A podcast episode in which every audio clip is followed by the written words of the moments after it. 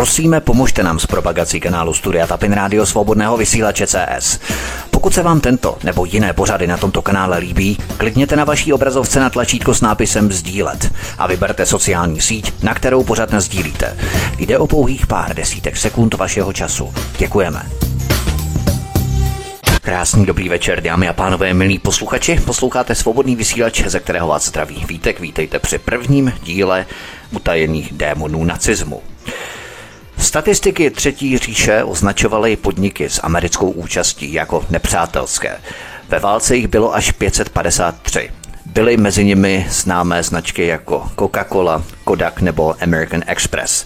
Ale protože mnozí udržovali s nacisty blízké kontakty, skutečně nepřátelských podniků bylo jen velmi málo.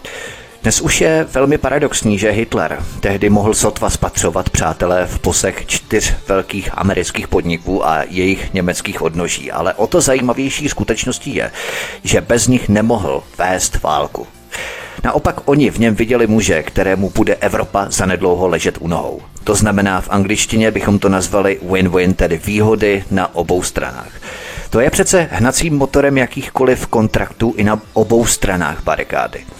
U strán, které se veřejnosti prezentují jako nezměřitelní nepřátelé, ale v zákulisí spolu kšeftují, pakují se na válce. Válka samotná je ohromnou mašinérií na generování zisků pro vojensko-průmyslový komplex nebo pro investory, kteří v uvozovkách chytře využijí válku k investicím, třeba do zbrojařských firm. To, že v zákulisí protékají obrovské peníze skrze světové oligarchické elity jsem probíral ve dvoudílném speciálu o 11. září před několika týdny. Ovšem tyto spolupráce sahají hluboko do minulosti. V této trojdílné prezentaci uslyšíte, že Spojené státy americké a Hitlerova německá třetí říše ve skutečnosti nebyly tak antagonistické, tak nepřátelské, jak by se mohlo na první pohled zdát. To dokumentuje i zaplavení a zahlcení amerických firm předními nacisty těsně po druhé světové válce i v dalších desetiletích. Stejně jako se nacisté na oko odsouzení před Norimberským tribunálem dostali do vedoucích pozic v předchůdkyni Evropské unie, tedy Evropském hospodářském společenství. Musíme se proto učit z historie. Historie je naší největší učitelkou. Musíme se učit z historie, abychom pochopili, jak se architektonicky tvoří moc, tvoří hierarchie moci a kdo nám ve skutečnosti vládne v zákulisí, jaké síly se dostávají k moci. Pojďme společně proskoumat provázanost Hitlerovy německé třetí říše na Spojené státy americké. Dostaneme se i k detailnímu napojení rodiny Bushů na Hitlerovu německou třetí říši. Ten největší důvod, který mě vedl k tomu, abych se ponořil do spletitých hospodářských vazeb podnikání Američanů s nacisty, byl ten, že Právě bývalí nacisté byli obsazovaní do klíčových míst nejenom Spojených států po konci druhé světové války, což je to nejcyničtější překvapení, ale bývalí nacisté stáli u zrodu Evropského hospodářského společenství, tedy předchůdkyni Evropské unie. Já jsem prošel stovky archivních záznamů, dobových materiálů, článků amerických médií nebo digitalizovaných dokumentů v Národní knihovně amerického kongresu. A z toho všeho se vám opravdu bude tajit dech a bude vám přecházet mráz po zádech, doslova a do písmene. Pojďme tedy na první kapitolu dnešního prvního dílu ze tří dílů utajených démonů nacismu. Hitler a jeho stoupenci obětovali celou Evropu, aby vyhladili miliony lidí při jejich hledání takzvané panské rasy.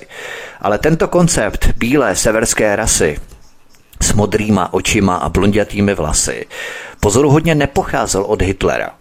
Totiž tato myšlenka byla vytvořená ve Spojených státech amerických a pěstovaná v Kalifornii desítky let před nástupem Hitlera k moci. Kalifornští tzv. eugenici hráli důležitou, i když málo známou roli v kampani amerického eugenického hnutí za etnické čistky. Eugenika byla pseudovědou ve Spojených státech amerických, zaměřená na vylepšování lidské rasy. V extrémním rasistickém výhledu nebo v extrémní rasistické podobě to znamenalo vymazání všech lidských bytostí považovaných za nespůsobilé nebo méně cené a zachování pouze těch, kteří se přizpůsobili severskému stereotypu.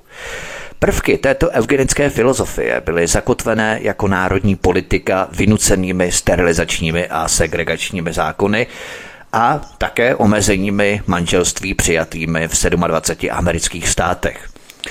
V roce 1909 se Kalifornie stala třetím státem, který takové zákony přijal. Vykonavatelé eugeniky nakonec donutili ke sterilizaci asi 60 tisíc Američanů. Zakázali sňatky tisícům párů, násilně segregovali tisíce Američanů ve vyčleněných koloniích a pronásledovali nesčetné počty dalších. Před druhou světovou válkou byla v Kalifornii provedena téměř polovina nucených sterilizací a dokonce i po válce představoval stát třetinu všech takových operací. Kalifornie byla jednoduše považovaná za epicentrum amerického eugenického hnutí během prvních desetiletí 20. století.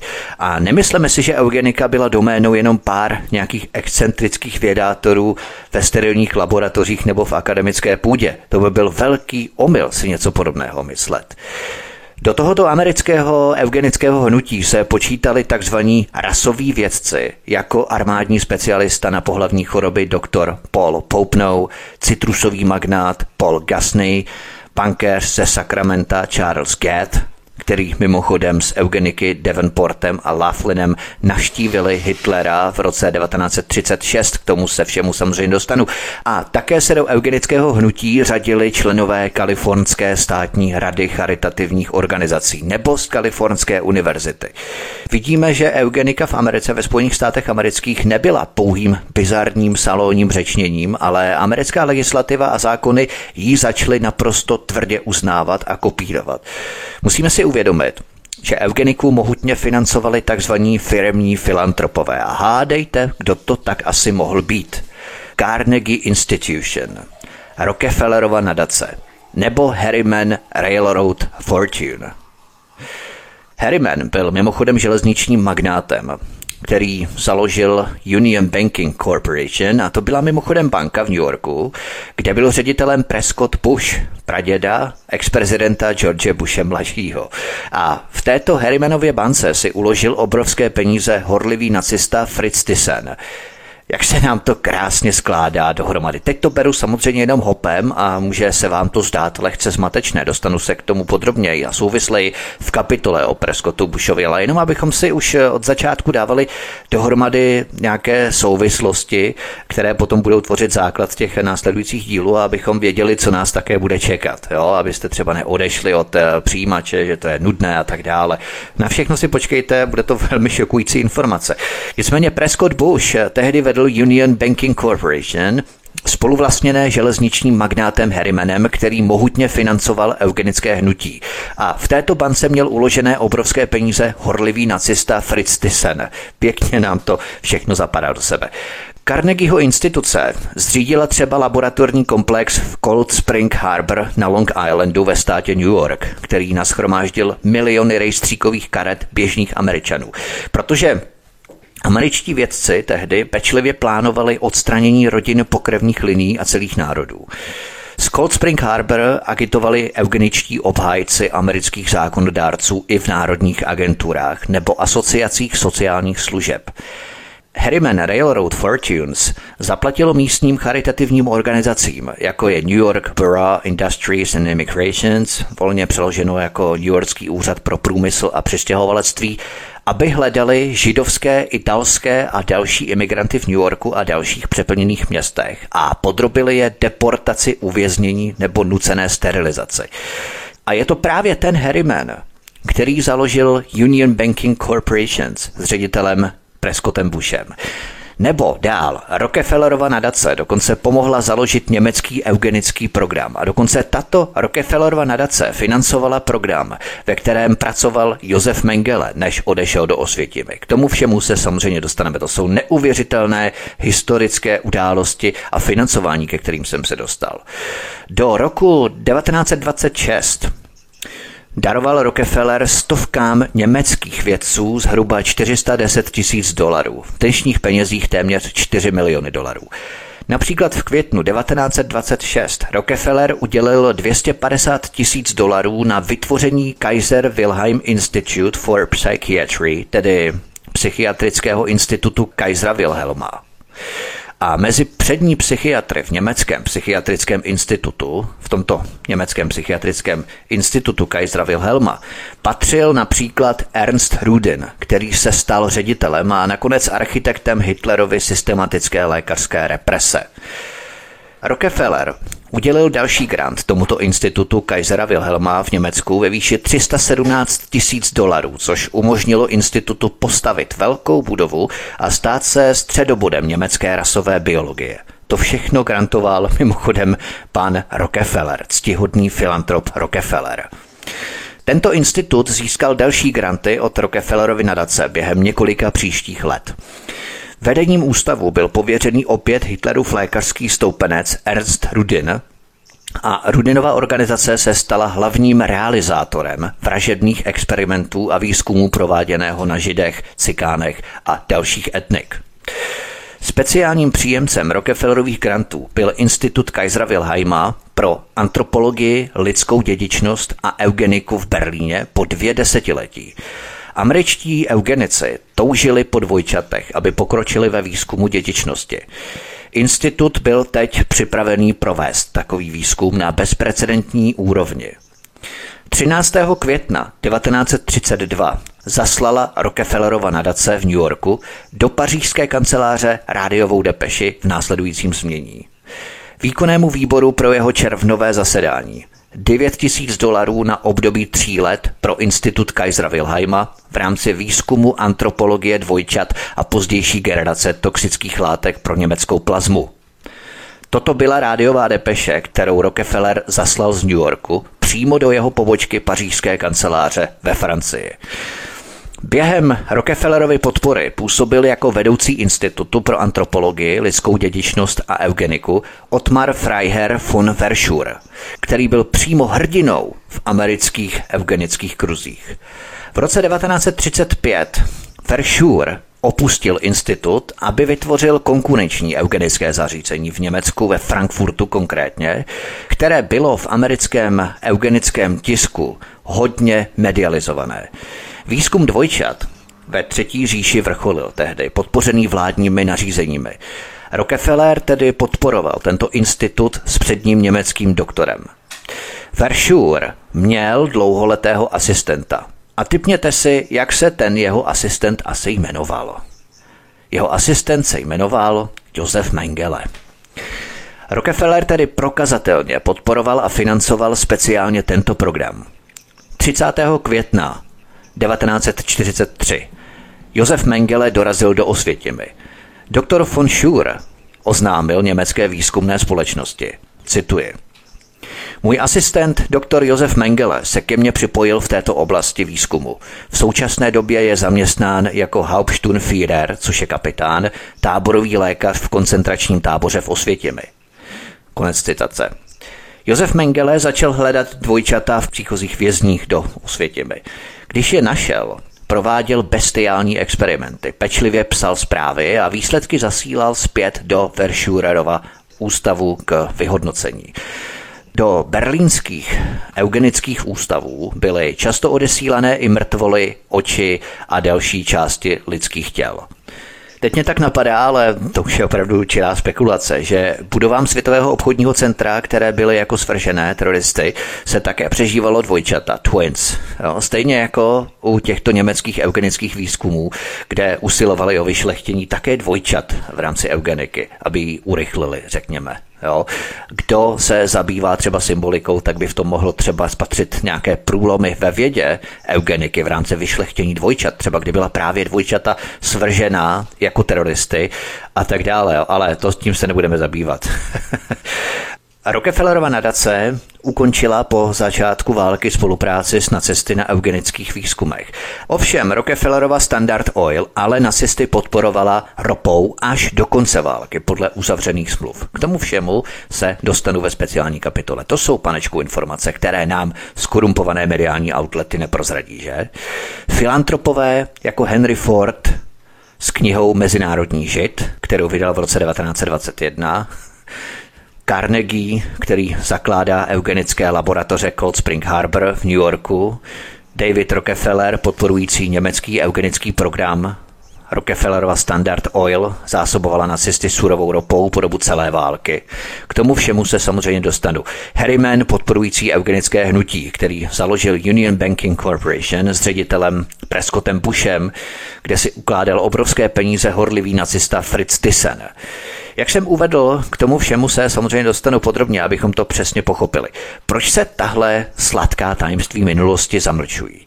Ovšem tito američtí eugeničtí vědci se spojili s některými z nejrespektovanějších, největších amerických vědců z prestižních univerzit, jako jsou Stanford, Yale, Harvard a Princeton. Třeba prezident americké Stanfordské univerzity David Starr Jordan vymyslel pojem rasy a krve ve svém pojednání, které se jmenovalo krev národa. Vždyť pro boha to zní jak ze špatného nacistického propagačního filmu. Ale nikoli věk. Šlo o Ameriku 20. století. A jenom kontrolní otázka.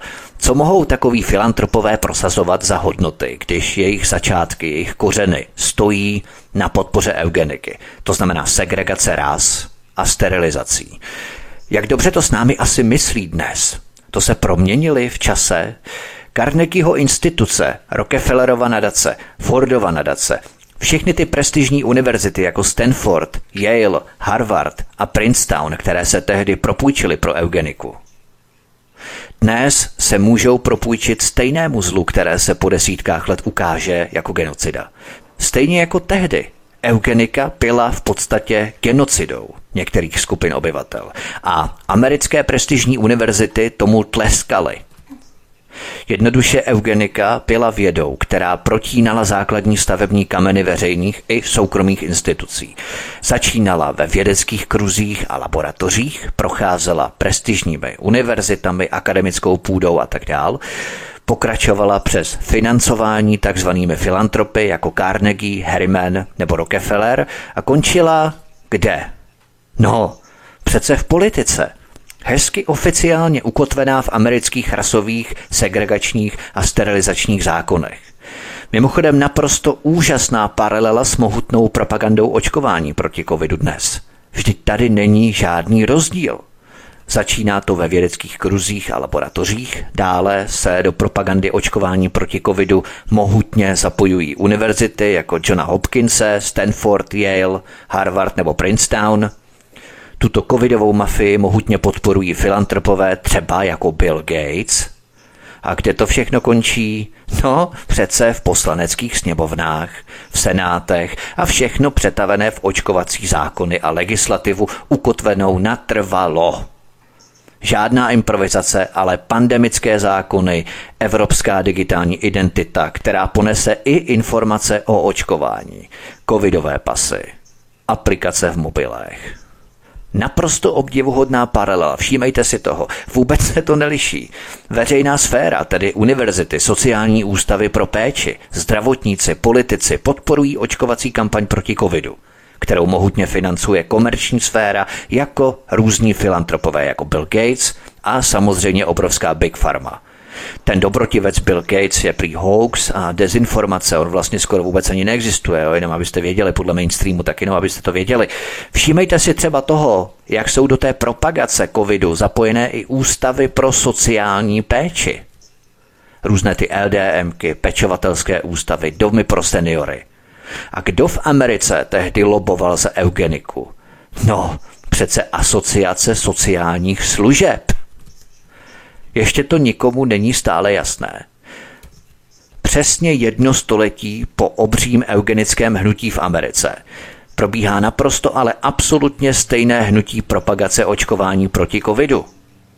Sterilizace, eugenika, vakcíny. Ještě nám to nic neříká?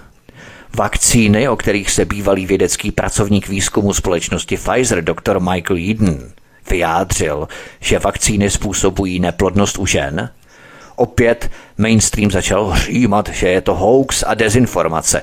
Ti inkousti a perohryzové mu nesahají ani pokotníky, ti dobytkové, kteří ho teď špiní, nemají ani žádné znalosti ve srovnání s Michaelem Edenem. Michael Eden prodělal něco, co bývá občas i u spravodajských služeb s agenty, kteří toho už vědí příliš mnoho. co za svinstva a prasárny se dějí, čemu se museli celou dobu propůjčovat, že v nich jednoho krásného dne bouchnou saze. A oni se buď se sypou, anebo začnou mluvit. Michaelu Eadonovi se stalo právě to druhé. Začal mluvit. Vynesl tu špínu, kterou globalisté připravují dnes. Vakcíny způsobují neplodnost u žen. A není to jenom doktor Michael Eden. Například v říjnu 2020 během interní prezentace Úřadu pro kontrolu potravin a léčiv ve Spojených státech amerických unikl Pfizeru seznam vedlejších příznaků jejich vakcíny Pfizer tedy. A na prvním místě byla vedlejším příznakem samotná nemoc COVID-19, na druhém místě smrt a na třetím místě toho seznamu vedlejších příznaků, vedlejších účinků bylo porucha těhotenství. Stejné to bylo u AstraZeneca. A nebo britský vládní systém nežádoucích účinků vakcín schromáždil tisíce hlášení o reprodukčních poruchách po injekci koronaviru, včetně nadměrného nebo chybějícího menstruačního krvácení, opožděné menstruace, vaginálního krvácení, potratů a mrtvě narozených dětí. Jde o vakcíny AstraZeneca, Pfizer a tak dále. Takže Michael Eden vynáší informace o neplodnosti žen po vakcínách Pfizer, uniklý seznam Pfizeru, třetím nejčastějším vedlejším účinkem poruchy těhotenství, AstraZeneca také poruchy těhotenství, poruchy plodnosti, britský vládní systém nežádoucích účinků vakcín, tisíce hlášených reprodukčních poruch, poruchy menstruace, potraty, mrtvé narozené děti. Co to je? No to je přece umělá sterilizace, eugenika. Přesně to, co probíhalo přesně ve 20. a 30. letech minulého století nejprve v Americe a potom v nacistickém Německu. Sterilizační zákony ve Spojených státech. Už chápeme. Dnes to nemůžou samozřejmě takto natvrdo pojmenovat jako rasové zákony, segregační zákony, sterilizační zákony jako tehdy tak dnes delikátnější, ale o to subtilnější, podprahovější metoda je očkování proti covidu. Ty segregační zákony v Americe třeba minulé století znamenaly vyčlenění, vydělení některých skupin obyvatel z většinové společnosti, kam si do kolonie, pryč, mimo. A co vzniká teď? Karantény, izolace pro neočkované, kempy, segregace pro neočkované. Ta méněcená rasa, kterou musíme vyčlenit, segregovat ze středu koronafašistické společnosti. Když si spojujeme dohromady ty paralely s eugenickým hnutím v Americe před jedním stoletím a očkovacím hnutím a terorem dnes, je to naprosto jedinečná paralela a srovnání. Posloucháte první díl utajených démonů nacismu od mikrofonu vás zdraví Vítek na svobodném vysílači. Po písničce budeme pokračovat. Hezký večer, příjemný poslech. Písnička je za námi, od mikrofonu vás zdraví Vítek na svobodném vysílači. Posloucháte první díl utajených démonů nacismu. Pojďme se ale podívat dál. Není se proto co divit, že tyto velmi sofistikované a propracované americké zákony o rase, segregaci a sterilizaci položené na základech eugeniky, představovaly obrovskou inspiraci pro německé nacisty. Této otázce se věnovalo mnoho historiků, kteří se vliv Američanů na tvorbu nacistických rasových zákonů snažili umenšovat, zlehčovat, bagatelizovat. Ovšem americký historik James Whiteman došel k jinému závěru. Americké rasové zákony a segregace podle něj představovaly pro nacistické zákonodárce důležitou inspiraci, která jim pomohla ujasnit si, jak je možné eliminovat židy z veřejného života. Americký model v očích nacistických funkcionářů dosvědčoval, že nacistická rasistická legislativa, na níž pracovali, je přirozená, nevyhnutelná a v souladu s dějným vývojem. Jak k takovému závěru dospěl? Whiteman se soustředil na především písemné dokumenty nacistických právních odborníků, kteří připravovali protižidovské zákony. Podstatná část těchto dokumentů pochází z klíčové schůzky Komise pro reformu trestního práva z června 1934, které se účastnili přední nacističtí právní experti v čele s tehdejším ministrem spravedlnosti Francem Giltnerem. Na základě závěrů této schůzky později vznikly známé norimberské rasové zákony. Z těch dokumentů vyplývá, že Amerika sloužila jako primární vzor při posuzování různých variant aplikace protižidovských zákonů. Nacisté do detailu studovali všechny dostupné dokumenty k americkým rasovým zákonům, které se neomezovaly pouze na segregaci. Rozdíl mezi Whitmanem a výše zmíněnými historiky spočívá v tom, jakou míru inspirace americkými rasovými zákony nacistům připisují, přisuzují. Nacisté podle Whitmana nepovažovali sice americký segregační systém jako celek za vhodný pro jejich záměry. Svoji pozornost za to zaměřili na kriminalizaci mezirasových manželských svazků. Z těchto dokumentů vyplývá, že Amerika sloužila jako vzor při posuzování různých variant aplikace protižidovských zákonů. Spojené státy byly průkopníkem rasově pojatých zákonů, které v zájmu ochrany nadřazené bílé rasy určovali, kdo s kým může uzavřít manželství. První zákaz mezirasových manželských svazků vstoupil v platnost už v roce 1691 ve státu Virginie. Definice toho, kdo je považován za černocha a tudíž nesvobodného jedince, se stát od státu lišila. V některých případech se totiž jednalo o jedince s černošskými předky až do třetí generace, i kdyby byl byt jen jediný. Jinde byl za černocha považován i člověk s jednou osminou a více černošské krve.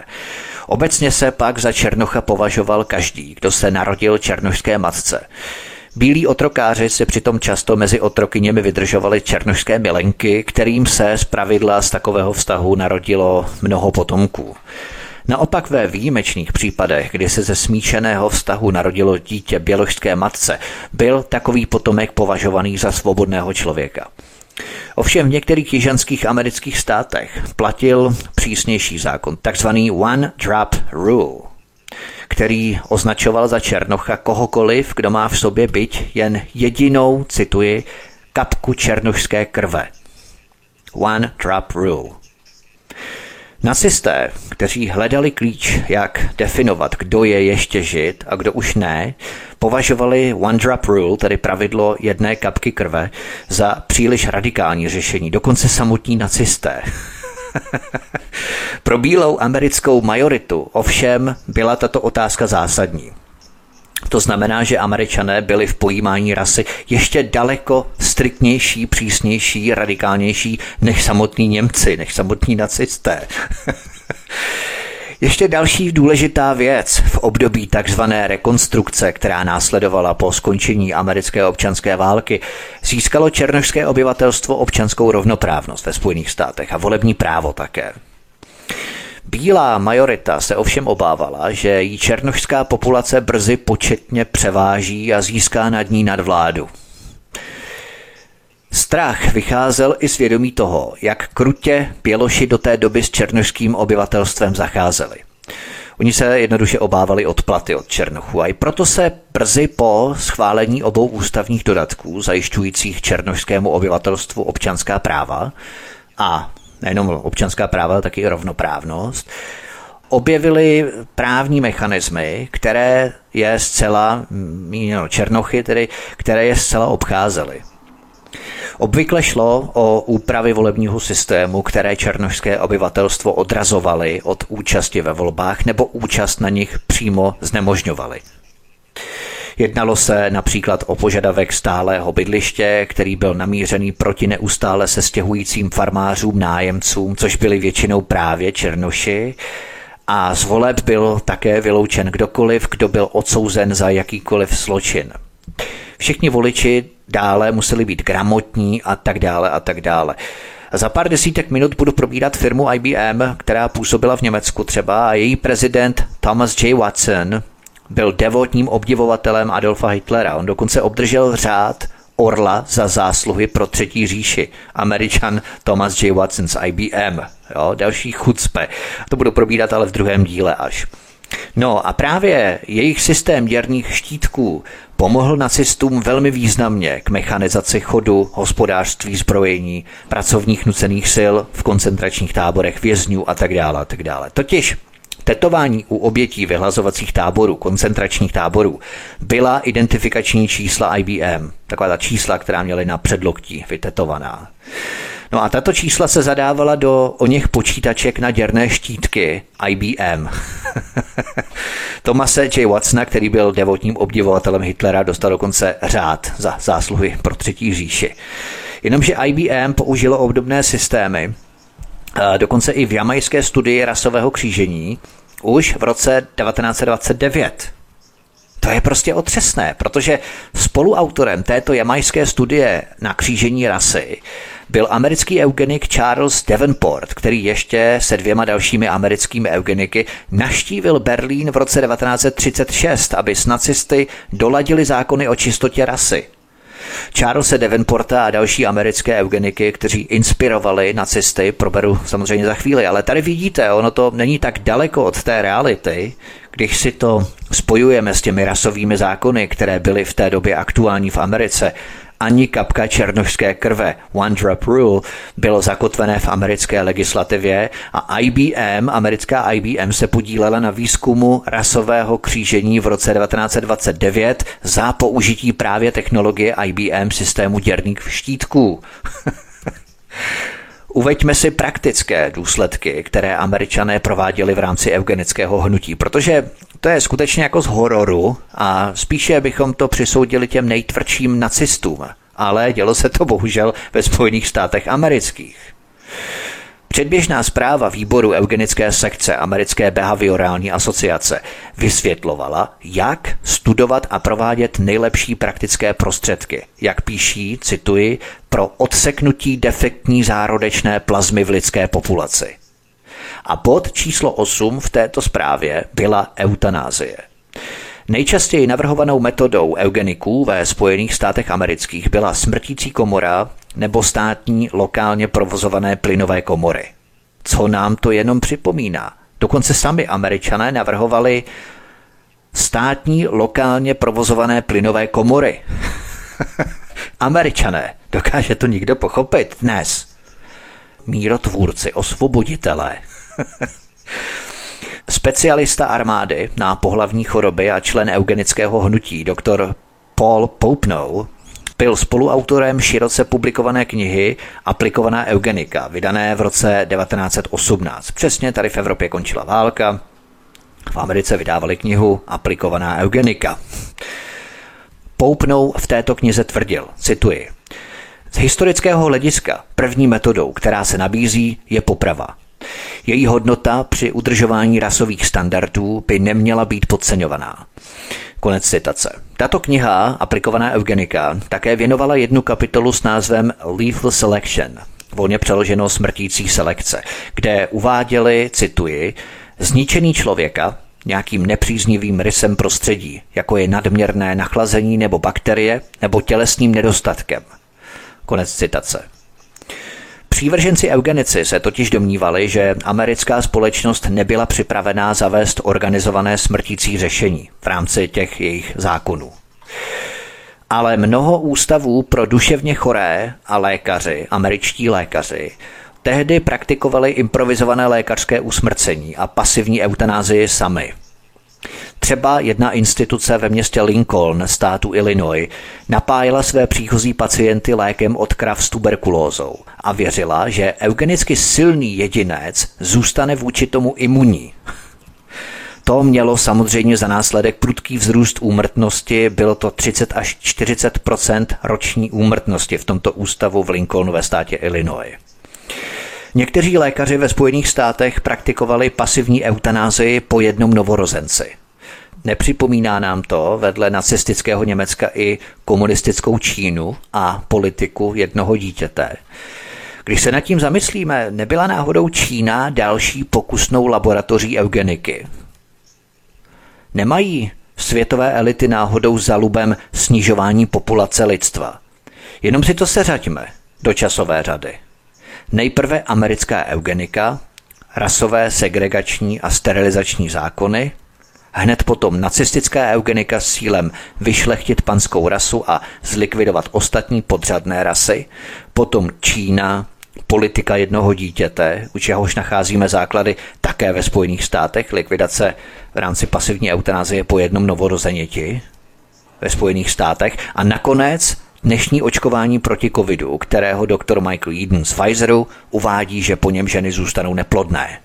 A toto americké eugenické hnutí podporovali ti ušlechtilí filantropové jako Henry Ford, Harriman, Carnegie, Rockefeller, všechny prestižní americké univerzity, politici.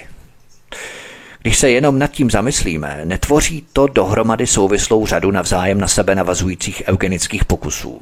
Jednak depopulace, jednak snižování inteligence ve školství, takzvaná otrocká podřadná rasa, která bude sloužit té panské rase, těm elitám, které se samozřejmě očkovat nenechají. Jen se nad tím zamýšlejme. Nic jiného po vás nechci. Jen se nad tím zamýšlejme. Skládejme, kutejme v minulosti. Zámožné vrstvy planety a obzvláště královské rodiny světa, které byly posedlé šlechtěním a naplněné kořistnickým opovržením k nižším třídám, uchvátili novou eugenickou vědu a začali agresivně prosazovat její cíle celosvětově. Všechno se nám spojuje dohromady do jedné souvislé mozaiky. Na Mezinárodní eugenické konferenci v roce 1912 v Londýně se eugenika stala mezinárodním potřeštěním a získala prominentní status.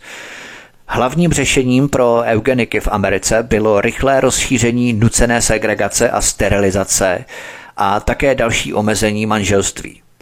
Samotná Kalifornie vedla národ a prováděla téměř všechny sterilizační postupy. V prvních 25 letech 20. století eugenické legislativy Kalifornie sterilizovala 9782 jedinců, převážně žen.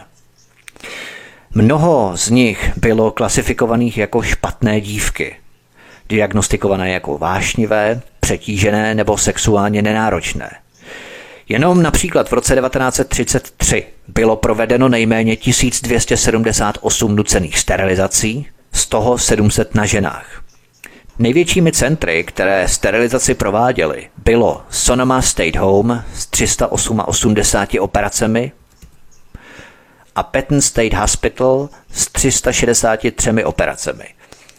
Mezi další sterilizační centra patřily státní nemocnice Agnus, Mendocino, Napa, Norwalk, Stockton a Pacific Colony. Dokonce i americký nejvyšší soud schválil aspekty eugeniky. Soudce amerického nejvyššího soudu Oliver Wendell Holmes ve svém rozhodnutí z roku 1927 napsal, cituji, je lepší pro celý svět, pokud místo čekání na popravu degenerovaných potomků za zločin nebo na to, že je společnost nechá hladovět pro svou imbecilitu, může společnost zabránit těm, kteří jsou zjevně neschopní pokračovat ve svém druhu. Třetí generace imbecilů stačí. Konec citace amerického největšího soudce. Toto rozhodnutí otevřelo stavidla pro další tisíce lidí, kteří byli nuceně sterilizovaní nebo jinak pronásledovaní ve Spojených státech. A největším paradoxem je, když probíhaly po druhé světové válce norimberské procesy, tak dokonce někteří nacisté citovali slova tohoto amerického nejvyššího soudce Olivera Wendla Holmese pro svou obhajobu. Jen si to představte, ti spravedliví američané, osvoboditelé, zachránci vedli norimberský proces a samotní nacisté se tu hájí slovy jejich amerického nejvyššího soudce. Takové chucpe. Od roku 1927 se eugenika stala v Americe doslova mainstreamem. Ta takzvaná věda byla agresivně prosazovaná pomocí školních soutěží, církví a státních výstav. Církve vypisovaly soutěže s vysokými cenami v hotovosti, aby se vidělo, kdo bude nejlépe schopný implementovat eugeniku do kázání. Hlavní denominace pak říkali američanům, že Ježíš je pro eugeniku. V tom samém roce pak ve Spojených státech 25 států zavedlo zákony pro sterilizaci a nejvyšší soud, jak jsem zmínil, rozhodl ve prospěch politiky brutálních sterilizací. Po zakořenění eugeniky ve Spojených státech byla eugenika přenesena do Německa. V nemalé míře díky úsilí kalifornských eugeniků, kteří vydávali brožury, idealizující sterilizaci a rozesílali ty brožury německým úředníkům a vědcům. Adolf Hitler samozřejmě studoval americké eugenické zákony. Adolf Hitler se pokusil legitimizovat svůj antisemitismus tím, že ho redukoval pouze do medicínské sféry a zabalil do rafinovanější pseudovědecké fasády eugeniky. A zase kontrolní otázka pro všechny. Co se děje teď s covidem? No, redukuje se pouze do medicínské sféry a oklešťuje se od ostatních společenských a socioekonomických průvodních jevů, jako transformace rozdílené ekonomiky a čtvrtá průmyslová revoluce Klause Schwaba. Covid je prostě medicínský problém a basta. Přesně tak, jak ho redukoval sám Hitler, také pouze do medicínské sféry, aby zamaskoval ten pravý účel šlechtění dokonalé árijské panské rasy. Hitler tehdy najímal další stoupence mezi takzvaně rozumnými Němci tvrzením, že věda je na jeho straně. Hitlerova rasová nenávist pramenila z jeho vlastní mysli, ale intelektuální obrysy eugeniky, kterou Hitler přijal v roce 1924, byly vytvořené v Americe. A co koronafašisté tvrdí dnes? Zase další kontrolní otázka. Kdo je pro vakcíny, je pro vědu. Pro vaccines, pro science. Věda je na naší straně. Buďme pro vědu. Naprosto stále jasnější obrysy, že se opakuje eugenika v rafinovanější formě o jedno století později. Pořád to porovnávejme. Během 20. let minulého století eugeničtí vědci z Carnegie Institution posilovali hluboké osobní a profesionální vztahy s německými nacistickými eugeniky. Dokonce v Hitlerově knize Mein Kampf, vydané v roce 1924, Hitler citoval americkou eugenickou ideologii a otevřeně projevoval důkladnou znalost americké eugeniky. Cituji jednu pasáž z Hitlerova Mein Kampfu. Dnes existuje jeden stát, ve kterém jsou patrné při nejmenším slabé začátky k lepšímu pojetí migrace. Samozřejmě to není naše vzorová Německá republika, ale Spojené státy. Konec citace. Další americký eugenik, Madison Grant, napsal knihu Příchod velké rasy. A právě tuhle knihu Hitler označil jako jeho biblí a právě tomuto americkému eugenikovi, Madisonu Grantovi, Hitler zaslal obdivný dopis. Od té chvíle byl americký termín severský, tedy nordický, Nordic, volně zaměněný za germánský neboli árijský. Rasová věda, rasová čistota, rasová dominance se staly hybnou silou Hitlerova nacismu. Pokud by Němci zvítězili, tak by právě nacistická eugenika nakonec diktovala, kdo bude v Evropě ovládané říší pronásledovaný, jak budou lidé žít a jak zemřou. Nacističtí lékaři by se stali neviditelnými generály v Hitlerově válce proti židům a dalším Evropanům považovaným za méně cené. To znamená třeba i Slovany, samozřejmě. K tomu se dostaneme. Hitlerovi lékaři by vytvořili vědu, vymysleli eugenické vzorce a ručně by vybrali oběti pro sterilizaci, eutanázii a hromadné vyhlazování. Dokonce eugenici po celé Americe uvítali ve 30. letech Hitlerovy plány jako logické naplnění vlastních desetiletí výzkumu a úsilí. Kalifornští eugenici začali hojně protěžovat nacistickou propagandu. Dokonce zajistili nacistické vědecké exponáty, například pro výstavu, konanou v srpnu 1934 v LA, Los Angeles County Museum, na výročí zasedání Americké asociace veřejného zdraví. V roce 1936, když se sterilizace Německa zrychlovala nad 5000 lidí za měsíc, se vedoucí kalifornské eugeniky Charles Gatt po návratu z Německa bouřlivě chlubil kolegovi, cituji. Bude vás zajímat, že vaše práce hrála významnou roli při utváření názorů. Skupiny intelektuálů, kteří v tomto epochálním programu stojí za Hitlerem, všude jsem cítil, že jejich názory byly americkým myšlením ohromně stimulované. Chci, můj drahý příteli, abys nosil tuto myšlenku sebou po zbytek svého života, že si opravdu uvedl do akce skvělou vládu 60 milionů lidí. Konec citace. Je zcela evidentní, že Spojené státy americké byly pro nacisty do určité míry vzorem, který potvrzoval, že cesta krasově čisté společnosti je pro lidstvo nevyhnutelná. Je třeba si uvědomit, že historie amerického otroctví a rasismu není pouze záležitostí radikálních skupin jako Ku Klux Klan, ani se neodvíjí od politiky určité politické strany ale šlo o celospolečenskou otázku, ve které se američané a nacisté velmi shodovali. To bylo také logické vyústění pro podporu nacistického režimu americkými kruhy, které je zásobovaly jak materiálně, tak i finančně během celé druhé světové války. Za chvíli v tom budu samozřejmě pokračovat. Tyto americké kruhy byly zpřízněné s otázkou čistoty rasy více, než bychom si mohli původně myslet, nebo než je patrné.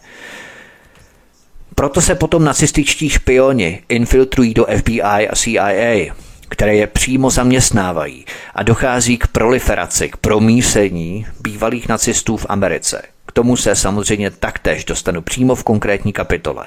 V příštích dílech, to se už do tohoto dílu nevejde. Posloucháte první díl utajených démonů nacismu od mikrofonu vás zdraví Vítek na svobodném vysílači. Po písničce budeme pokračovat. Hezký večer, příjemný poslech. Písnička je za námi od mikrofonu vás zdraví Vítek na svobodném vysílači. Posloucháte první díl utajených démonů nacismu. Americký chladný, pragmatický přístup k obchodu totiž považoval různé odborové svazy a dělnická hnutí za levičácké a komunistické, proti čemuž v přímém antagonismu nebo kontradikci stál právě nacismus, který tohle všechno potíral. Nacismus je vláda korporativismu, tedy předřazuje se právo korporací nad právem jedince, právo člověka, individuality, řekněme. Vládly společnosti, korporace, podnikatelé, průmyslníci a teprve potom člověk. Člověk jako levná, nahraditelná pracovní síla. V podstatě jde o soukromé vlastnění toho, co bylo dříve veřejným majetkem, čili školy, nemocnice, silnice, půda, přírodní zdroje, voda, plyn, elektřina, respektive zisky ze zdrojů.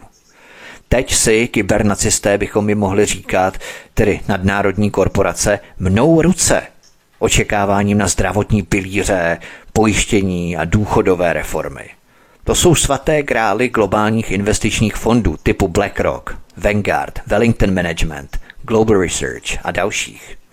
Co patřilo dříve státu, by mělo podle představ kryptonacistů, kryptofašistů, globalistů patřit jim.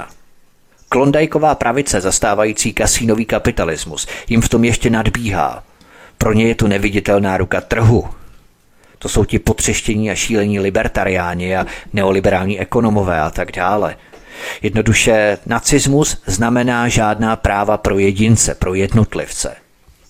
Posledním majstrštykem dnešního kryptonacismu je dobývání renty z člověka, z lidského těla pomocí vakcín, tedy očkováním, vzbuzením hrůzy a strachu a dalších psychomanipulativních nástrojů, se z člověka stává zdroj zisků pro farmaceuty.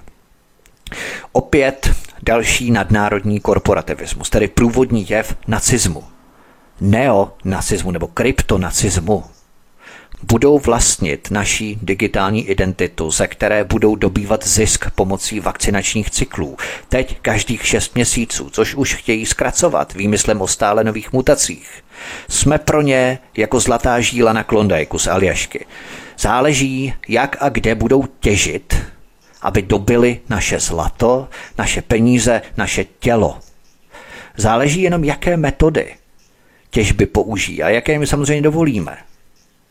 Opět ale člověk jako jedinec nemá žádná práva. Máme právo odmítnout vakcínu, ale staneme se vyděděnci společnosti bez supervýhod pro loajální poslušné kolektivní občanstvo, bez práva na nic. Jedinec nemá žádná práva, ale vládnou korporace. To je to důležité a to je proces, který je dnes opět intoxikovaný do mentality myšlení lidí. Všímáte si třeba vzestupu fenoménu masochismu trestání těch, kteří mají málo, aby měli ještě méně. Mohou si za to přece sami. Všimli jsme si, kolik lidí, i když jinak poměrně normálních a zdánlivě racionálních, Viní ze situace tamhle souseda, co si místo toho, aby to drtil někde pro korporát, dovolí dělat sám na sebe řemeslo nebo hospodu a tak dále. Ti lidé jsou tak navedení Venezuelou, Purešem, televizí a tak dále, že ani nechápou, jak demagogicky uvažují, když vytýkají domělé neodvedení stovek nebo jednotek tisíců za rok nějakému hospodskému, že nepřiznal pár utopenců. Ale formálně legální daňové optimalizace, úniky fakt v miliardách, odrbávání státu naprosto neuvěřitelné, případně na oko zaplacení daní a vyžvíkání obdobné nebo vyšší sumy na dotacích zpátky, to jsou čísla tak velká, že je neumějí ti lidé ani uchopit. Ale posílat kontroly na sousední firmu nebo živnostníka hospodského, že nepřiznal pár utopenců, to jim jde, to jsou hrdinové. A přesně o tom hovořím. Tohle mě z pozice stejně situované třídy pracovníků, pracujících bychom řekli, plus minus, přijde jako typické uvažování nacisty, který popírá právo jednotlivce, ale nadnárodní korporativismus mu nevadí. Všímejme si tohoto jevu subtilního, podprahového nacismu v naší mentalitě, myšlení a uvažování lidí kolem sebe. Tito lidé, tito všichni lidé neuvažují, jak zlepšit ekonomickou, životní, existenční a tak dále, jakoukoliv situaci většiny obyvatel, ale jejich prvořadým životním posláním je obhajovat úzkou skupinu elitní mafie vlastníky globálního korporátu. A to provází nekritická ikonizace kultu globálních elit, Gates, Bezos a tak dále, na jejich nezdaněné korporátní miliardy dividend které odchází do zahraničí, přece ta špinavá chátra, co u nich každý den hákuje, nemůže ani sáhnout. To je zločin. Ale pár utopenců hospodského, to je to největší zlo, které nás potkává a které musíme napráskat na daňový úřad. Ale vraťme se ještě na skok k rasovým zákonům v Americe a nacistickém Německu, které se od Američanů inspirovalo. V roce 1936 byla odeslána velká trojka americké eugeniky Charles Davenport, Harry Hamilton Laughlin a Charles Gatt, která byla odeslaná Rockefellerem do Německa, aby nacistům pomohli s vyladěním jejich vyhlazovacího systému. Kdo byli tito tři pánové? Charles Davenport byl jedním z prvních amerických eugeniků, který uznal platnost nově objevené mendlovské teorie dědičnosti ve vztahu k eugenice. Davenport totiž schromáždil důkazy týkající se dědičnosti lidských vlastností. Na jejich základě Davenport tvrdil, že aplikace genetických principů zlepší lidskou rasu. Davenport působil ve funkci ředitele na Eugenics Research Office, volně přeloženo Eugenický výzkumný úřad. Jehož laboratoře se nacházely v Cold Springs Harbor v New Yorku na Long Islandu. A právě tyto eugenické laboratoře založila Pamatujete si ještě před několika desítkami minut? Cold Spring Harbor v Long Islandu v New Yorku tyto eugenické laboratoře založila Carnegieho instituce. Carnegie Institution. Davenportův asistent byl další z eugeniků, kteří v roce 1936 byli vysláni a odletěli do Německa, a to Harry Hamilton Laughlin, který se potom stal také ředitelem. K Laughlinovi dojdu za chvilku. Co je ale důležité, Právě Charles Davenport se podílel na studii rasového křížení Race Crossing, prováděného na Jamajce v roce 1928. Zde, jak už víme a jak už jsem před chvilkou zmínil, si také možná vzpomenete, využívala svou technologii americká IBM s jejich děrnými štítky.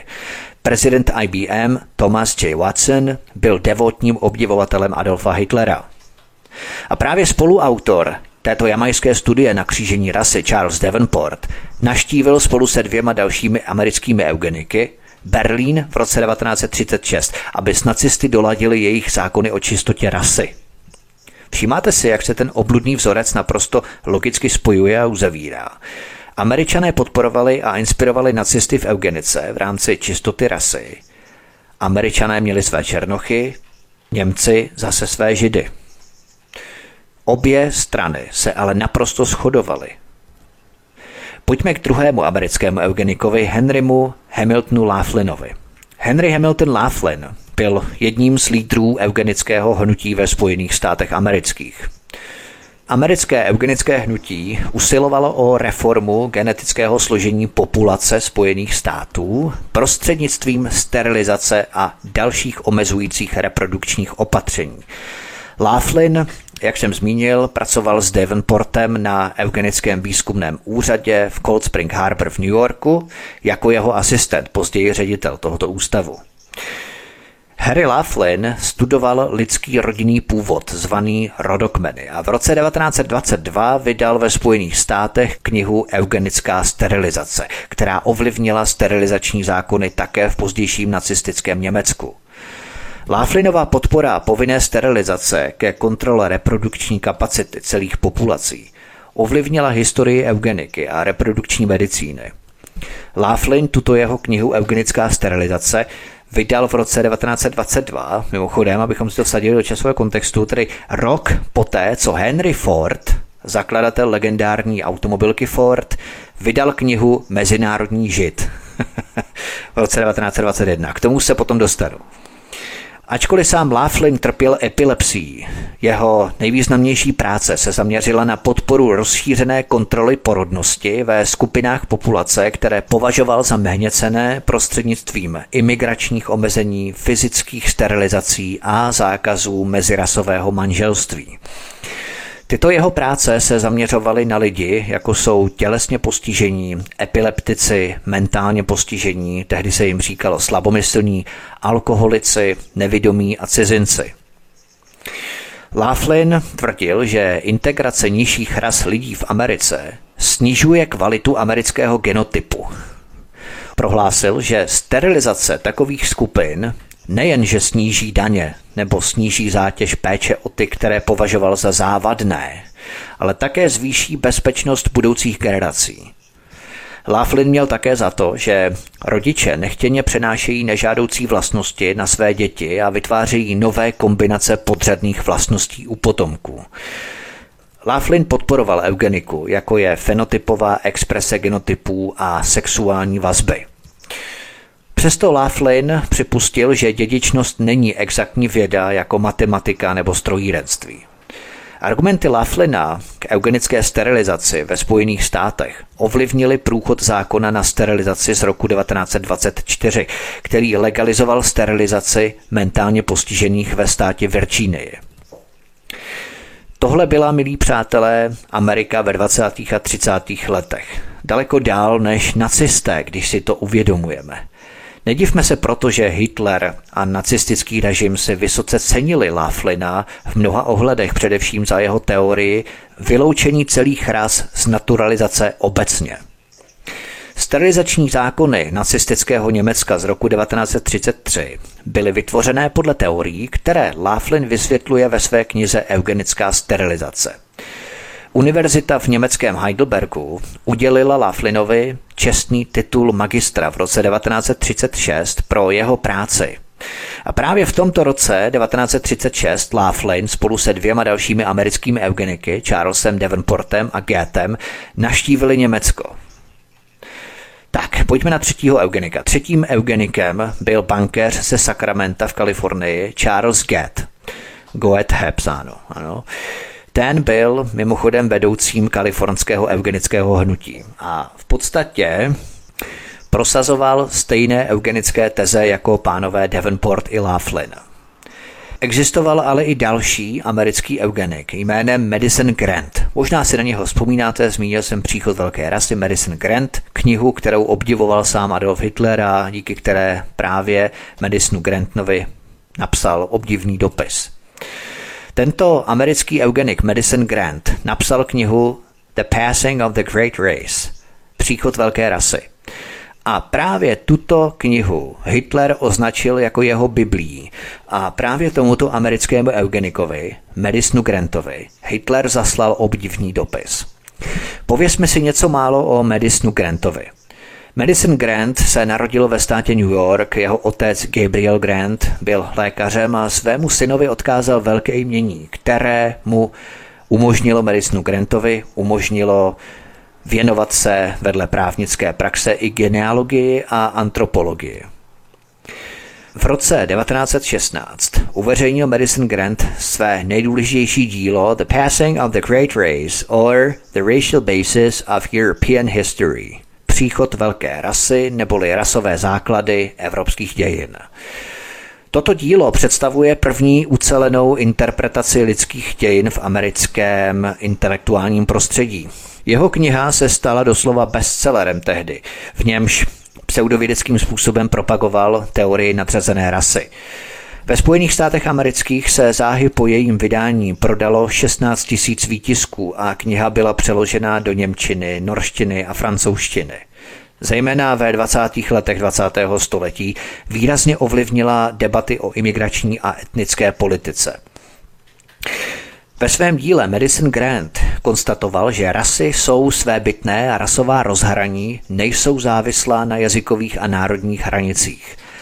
Rasu Grant vymezil jako souhrn ustálených a neměnných somatických vlastností, které jsou úzce spjaty s charakterovými psychologickými a mentálními dispozicemi. Podle Granta invaze nových ras, zejména ze střední a východní Evropy na území Spojených států amerických, poškozovala a ředila krev prvotního nordického obyvatelstva. Už chápeme, proč Hitler nezměrně obdivoval právě Medisna Granta. Kdo jsou ty rasy ze střední a východní Evropy, které podle Granta poškozovaly a ředili krev nordického obyvatelstva? No to jsme přece my, přátelé. Češi, Poláci, Slováci, Balkánci, pobaltské státy, Ukrajina a samozřejmě Rusko, úhrnem tedy Slované. My jsme měli přijít jako jedni z prvních na řadu k převýchově a vyhubení anebo vyhnání na území Sibiře jako otrocká rasa. Rasa, která jak podle nacistů, tak i podle amerického eugenika Granta poškozuje a ředí krev čisté nordické rasy. Podle Granta byly narušené přirozené hranice mezi třídami, rasami a barvami lidí. Medicine Grant hovořil o třech základních evropských rasách. Největší a rasově nejhodnotnější ze všech ostatních ras byla pro Granta rasa nordická. Nordic, to vidíme všude označení Nordic. Její původ se nacházel v okolí Balckého a Severního moře, ale centrum nejskvělejší čistoty nordické rasy bylo ve Švédsku. Krutost severského podnebí udělala z příslušníků nordické rasy ty nejodolnější a nejchytřejší jedinci. Jejich schopnosti se tříbily díky touze po přežití v tomto nehostinném klimatu, psal Grant. Tato rasa nemá slabších jedinců, neboť ty byly v průběhu času a vlivem všemocného klimatu hubeny. Jedinci náležící do této rasy měli podlouhlou lepku, vysokou postavu, světlou kůži, blond nebo hnědé vlasy a světle zbarvené oči. Nebyly to pouze skvělé skandinávské nebo teutonské skupiny, ale také původní áríci, kteří přišli z Jižní Evropy a Asie. Druhou skupinou pro Granta byli představitelé mediteránské rasy, žijící u pobřeží Atlantického oceánu a také středozemního moře. Mediteránská rasa samozřejmě. Jejich vlasy a oči jsou černé, jak píše, a kůže tmavá.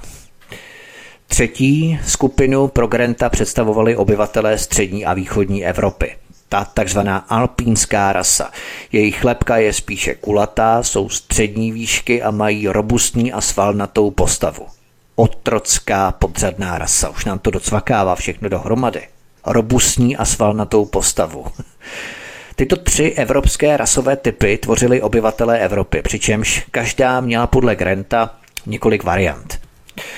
Podle Granta se stát musel bez sentimentu vypořádat se všemi slabými a sociálními nebo dědičně chorými živly které okupují vězení, nemocnice nebo ústavy pro choromyslné a kteří jsou nepotřební a nevzdělavatelní. Jediné řešení viděl ve státem řízené sterilizaci, která jako jediné řešení může přerušit tvoření dalších méněcených jedinců. Grant byl také odpůrcem míšení různých ras. On tvrdil, že děti ze smíšeného manželství dvou kontrastních ras budou dědit vlastnosti a schopnosti po rodičích. Cituji z jeho knihy. Křížením mezi Bělochem a Indiánem vznikne Indián. Křížením mezi Bělochem a Negrem vznikne Negr. Křížením mezi Bělochem a Indem vznikne Ind. A křížením mezi evropskými rasami a Židem vznikne Žid. Není se proto čemu divit, že Hitler obdivoval vedle pánu Devonporta, Laughlina nebo Goethe také eugenika Madisona Granta. Posloucháte první díl utajených démonů nacismu od mikrofonu vás zdraví Vítek na svobodném vysílači. Po písničce budeme pokračovat. Hezký večer, příjemný poslech. Písnička je za námi od mikrofonu vás zdraví Vítek na svobodném vysílači. Posloucháte první díl utajených démonů nacismu. Tak to bylo v rámci prvního dílu ohledně eugeniky, abychom si eh, postavili jakýsi základ, na kterém potom budeme stavět v díle druhém. Ale ještě závěrem tohoto dílu se chci vrátit eh, k eugenice po druhé světové válce, protože to je také velmi důležité hlavně pro současnost. Totiž po druhé světové válce byla eugenika prohlášená za zločin proti lidskosti, akt genocidy. Němci, nacisté byli souzení a na svou obranu v rámci norimberských procesů citovali, jak jsem zmínil, americké nebo respektive kalifornské stanovy v rámci eugeniky. Bohužel bezvýsledně byli shledáni vinnými. Šéf nebo nadřízený Josefa Mengeleho, Verschurer, však stíhání unikl.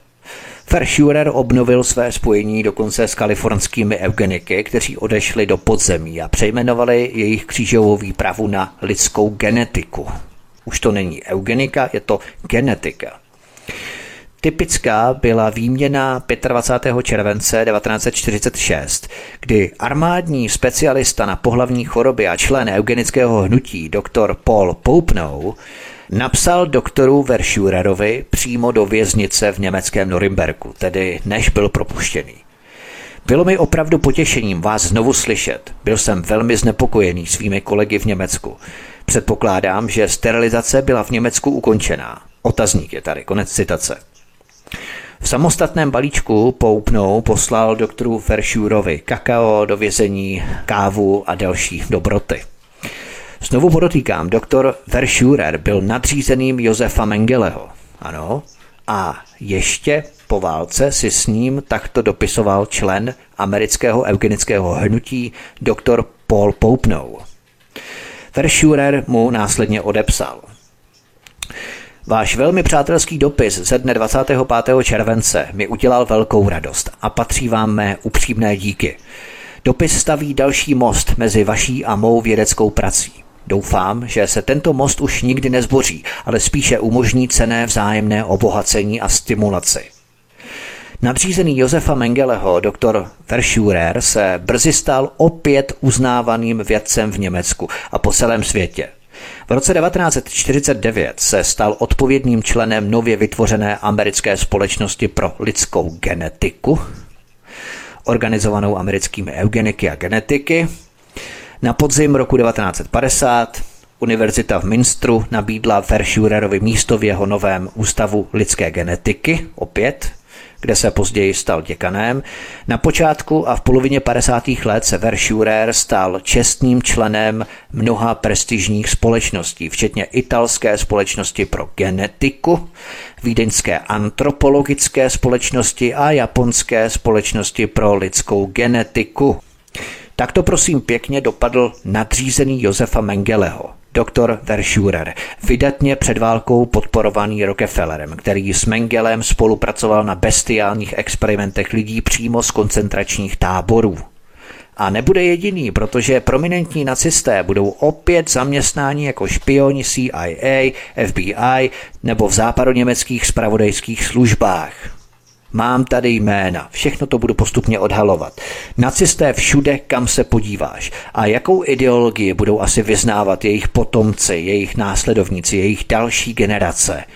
Na všechno mám jména, fakta, souvislosti, ke všemu se dostaneme. Nebojte se. Nacistický způsob eugeniky totiž uvedl elity do rozpaků. Ty ale neměli žádný úmysl zastavit své plány s eugenikou.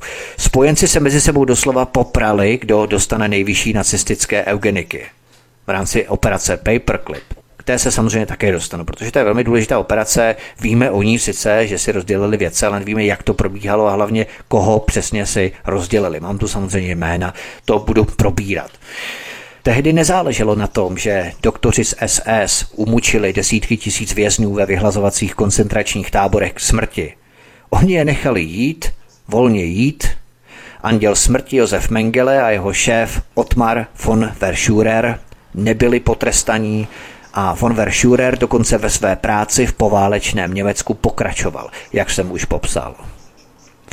Eugenici se zlobili, že byla jejich skvělá práce odhalená. Takže se pak skrývali, aby svou agendu zakamuflovali. Časopis Eugenic Quarterly se stal Social Biology. Americká liga kontroly porodnosti se stala plánovaným rodičovstvím. A začalo to politikou jednoho dítěte v Číně. Probíhala masková eugenika, převlečená za genetiku, následně nerušeně v Číně.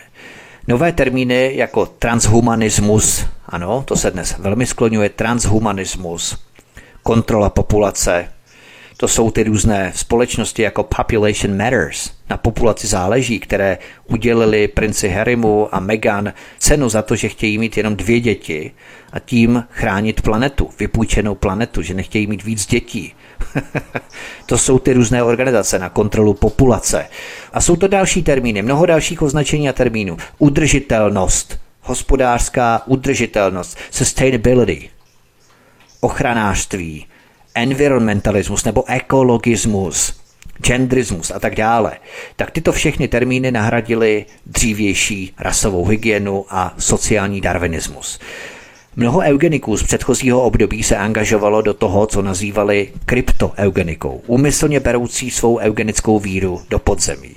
Stali se velmi respektovanými antropology, biology a genetiky v poválečném světě. Spojenci potom propašovali tisíce nacistických vědců z Německa a postavili je do klíčových pozic od biologických zbraní až k raketové technologii po celém vojensko-průmyslovém komplexu. Ke všemu se samozřejmě dostaneme, ale stále mějme na paměti naprosto jednoznačnou podobnost eugenického mainstreamu před stalety a vakcinačního mainstreamu dnes. Narrativy, rétorika, akademická půda, vlády, politici, odbory, asociace pečovatelských ústavů a domů pro seniory a privátní komerční sektor, výzkumy, laboratoře, farmaceutických společností spolupracujících s vládami, granty a dotace od ctihodných filantropů, kteří před stolety podporovali eugenické třeštění, jako Rockefeller, Ford, Carnegie, Harriman. Ti všichni dnes podporují vakcinační třeštění. Je to naprosto stejné schéma, stejný vzorec, pattern, který se odvíjí přímo před našima očima.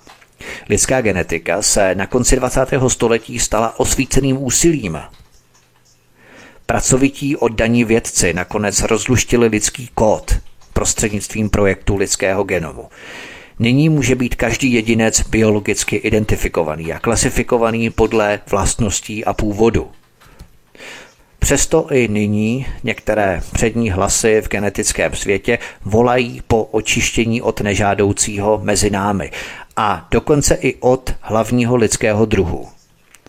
Existuje pochopitelná opatrnost ohledně nejběžnějších forem zneužívání, například při odmítnutí pojištění nebo zaměstnání na základě genetických testů.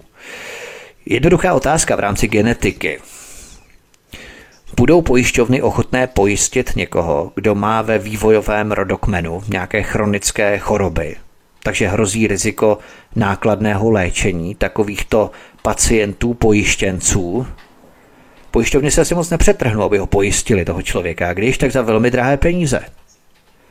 Nebo když bude mít zaměstnavatel k dispozici takovou zprávu, která mu ukáže, že zaměstnanec trpí nějakými zdravotnickými komplikacemi v rodině a nebude pro něj odvádět tak vysoké výkony, na rozdíl od jiného zdravějšího zaměstnance. Přestože genetický výzkum je globální, Žádný jednotlivý národní zákon nemůže zastavit hrozby, které z něj plynou. A to úsilí globalistů v rámci převlečené eugeniky, genetiky, probleskuje i dnes.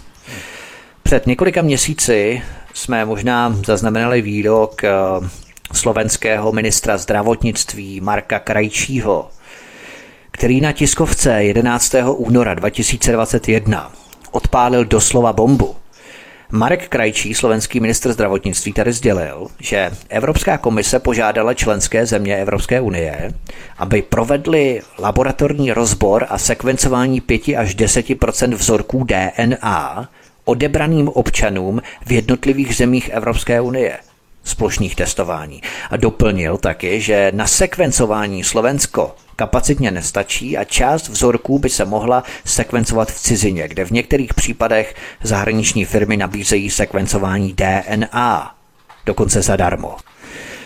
Tak to prohlásil slovenský ministr zdravotnictví Marek Krajčí. Tady se sekvencuje DNA z vzorků odebraných v rámci vakcíny 5 až 10 obyvatel. A nebo další věc. Americké ministerstvo obrany vydalo v prosinci 2019 memorandum, ve kterém důrazně nedoporučuje svým armádním pracovníkům, aby podstupovali genetické testy s odebráním DNA od komerčních společností. Podle tohoto výbušného dokumentu mohou společnosti těžit DNA vojáků a to prý představuje bezpečnostní riziko pro zahraniční mise. Jde o genetické zbraně, které by mohly obsahovat DNA amerických vojáků pro jejich snadnější likvidaci, selektivní likvidaci.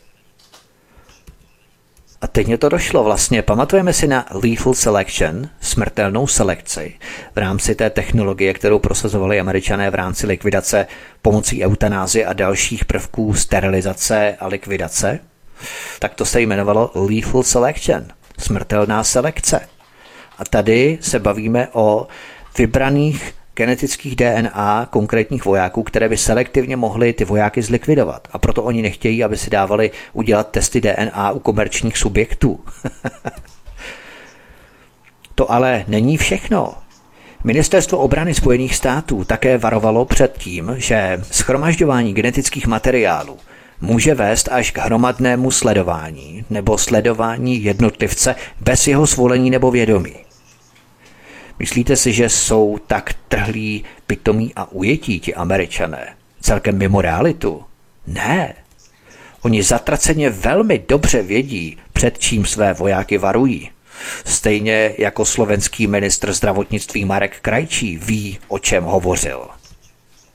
Eugenika byla po druhé světové válce převlečená za genetiku, antropologii, případně genealogii a pořád je jasnější, že mohutná propagace očkování, která se stala přímo vakcinačním mainstreamem, terorem, hysterií, je dalším kolem pokračování eugenického hnutí s cílem depopulačních tendencí, ras, segregací a sterilizací, tedy neplodnosti žen. Přesně o tom hovoří doktor Michael Eden z Pfizeru. Vakcinační mainstream 21. století je volným pokračováním demoverze eugenického mainstreamu o jedno století dříve. Nejenom proto jsem považoval za nutné odprezentovat tuto velkou pasáž o eugenice, abychom si to porovnali se současností, ale abych narýsoval pozadí, jakési projekční plátno, řekněme, v kině, nevím, 3D třeba, může to být 3D, může to být standardní kino, to je jedno, na kterém se projektovaly základy propojení Ameriky a nacistického Německa. Američané a nacističtí Němci toho měli hodně společného, jak jsme viděli v tomto díle, a vydatně se podporovali jak na půdorysu politiky, akademické půdě, výzkumech, tak i v rámci financování a materiální pomoci ropa, kaučuk, zákuma, pneumatiky pro jejich vojenská vozidla, samotné motory pro letadla, trupy, vojenská vozidla, transportéry, všechno vyráběli američané. A musíme si uvědomit, že na pozadí toho všeho byla stejná ideologie ohledně čistoty rasy, eugeniky. Pokud bychom neměli tyto vědomosti, tak další kapitoly ohledně ekonomické a finanční podpory a provázanosti Američanů s nacistickými Němci bychom tak dobře nechápali. Tak, zazvonil zvonec a nacistům je konec, nejenom pro dnešní večer, dnešní díl, ale i v posledních 70 letech, i když spoza hranic, spoza Krušných hor se ty zvony lehce rozeznívají a někteří politici nám tyto zvony opět infiltrují a pašují do Česka, ale na ty si posvítíme jindy. Co uslyšíte příště, milí posluchači? Příště to bude neméně zajímavé, protože se podíváme už na praktickou pomoc od Američanů a Britů přímo nacistům. Proskoumáme, jak američané i Britové podporovali Hitlerovu německou třetí říši, jak materiálně, tak i finančně. Podíváme se na Rockefellerův Standard Oil. Dnes je mimochodem původní Standard Oil rozdělený na ExxonMobil, Chevron nebo ConocoPhillips. Poslední Conoco spadá pod DuPont třeba, že? ale všechno je to Rockefellerovo impérium. Rockefeller podporoval nacisty nejenom před, ale i během celé války obřími zásobami ropy, gumy, respektive kaučuku na pneumatiky jejich vojenských vozidel. Podíváme se na anglického krále Edvarda VIII., který vyjadřoval otevřené sympatie Hitlerovi, se kterým se setkal rok po jeho abdikaci roku 1936. Hitlerem se setkal roku 1937. Dále se podíváme na ceřinou společnost Opel v Německu spadající pod americký General Motors. A právě viceprezident této General Motors velmi mohutně podporoval Hitlera. A pokud by Opel nevyráběl v Německu nákladní vozidla, vojenská auta, Němci by skoro nikam nedojeli. Podíváme se také na Henryho Forda, zakladatele legendární automobilky Ford. Jehož fotku Henryho Forda měli nacisté vyvěšenou ve své berlínské centrále NSDAP. A nejen proto, že Henry Ford napsal knihu Mezinárodní žid v roce 1921, ale také proto, že také na jeho těžkých nákladních autech mohli nacisté vést svou válečnou mašinérii. Stejně jako na trupech letadel i motorů do legendárních bombardérů JU-88. Thomas J. Watson z IBM, toho mám velmi rád. To byl takový obdivovatel, velmi devotní obdivovatel Adolfa Hitlera. A i na jeho děrné štítky IBM se podíváme. Vytetovaná čísla vězňů v koncentrácích byla identifikační čísla, která se zanášela právě do toho systému děrných štítků americké IBM.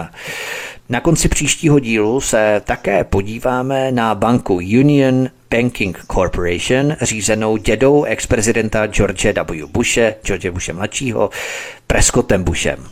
Tu banku mimochodem založil železniční magnát a také člen eugenického hnutí Harriman, přes tuto banku provozoval Prescott Bush a Harriman uhelnou a ocelářskou společnost ve Slesku u nás s ještě se dvěma dalšími nacisty. Ta jména vám samozřejmě řeknu příště.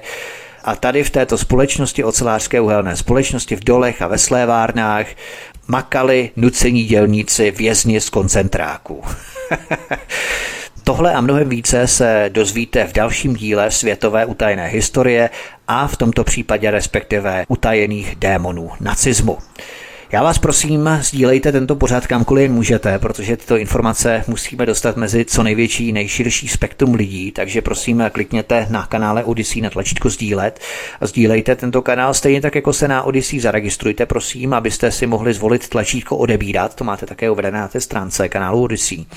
Tak klikněte na tlačítko odebírat a tady samozřejmě budu rád, když budete tento kanál odebírat a můžete se těšit i na další dva díly, které budeme vysílat ohledně utajených démonů nacismu. Takže můžete se na to těšit a já vás prosím, pokud máte cokoliv na srdci, zanechte mě prosím vzkaz, komentář, postřeh, názor, cokoliv pod pořadem na kanále Odyssey. Budu také velmi rád. Takže to by bylo všechno, já vás zdravím od mikrofonu svobodného vysílače vás zdraví Vítek, přeju vám krásný zbytek večera, příště se s vámi opět těším na slyšenou. Prosíme, pomožte nám s propagací kanálu Studia Tapin Radio Svobodného vysílače CS. Pokud se vám tento nebo jiné pořady na tomto kanále líbí, klikněte na vaší obrazovce na tlačítko s nápisem Sdílet a vyberte sociální síť, na kterou pořád sdílíte. Jde o pouhých pár desítek sekund vašeho času. Děkujeme.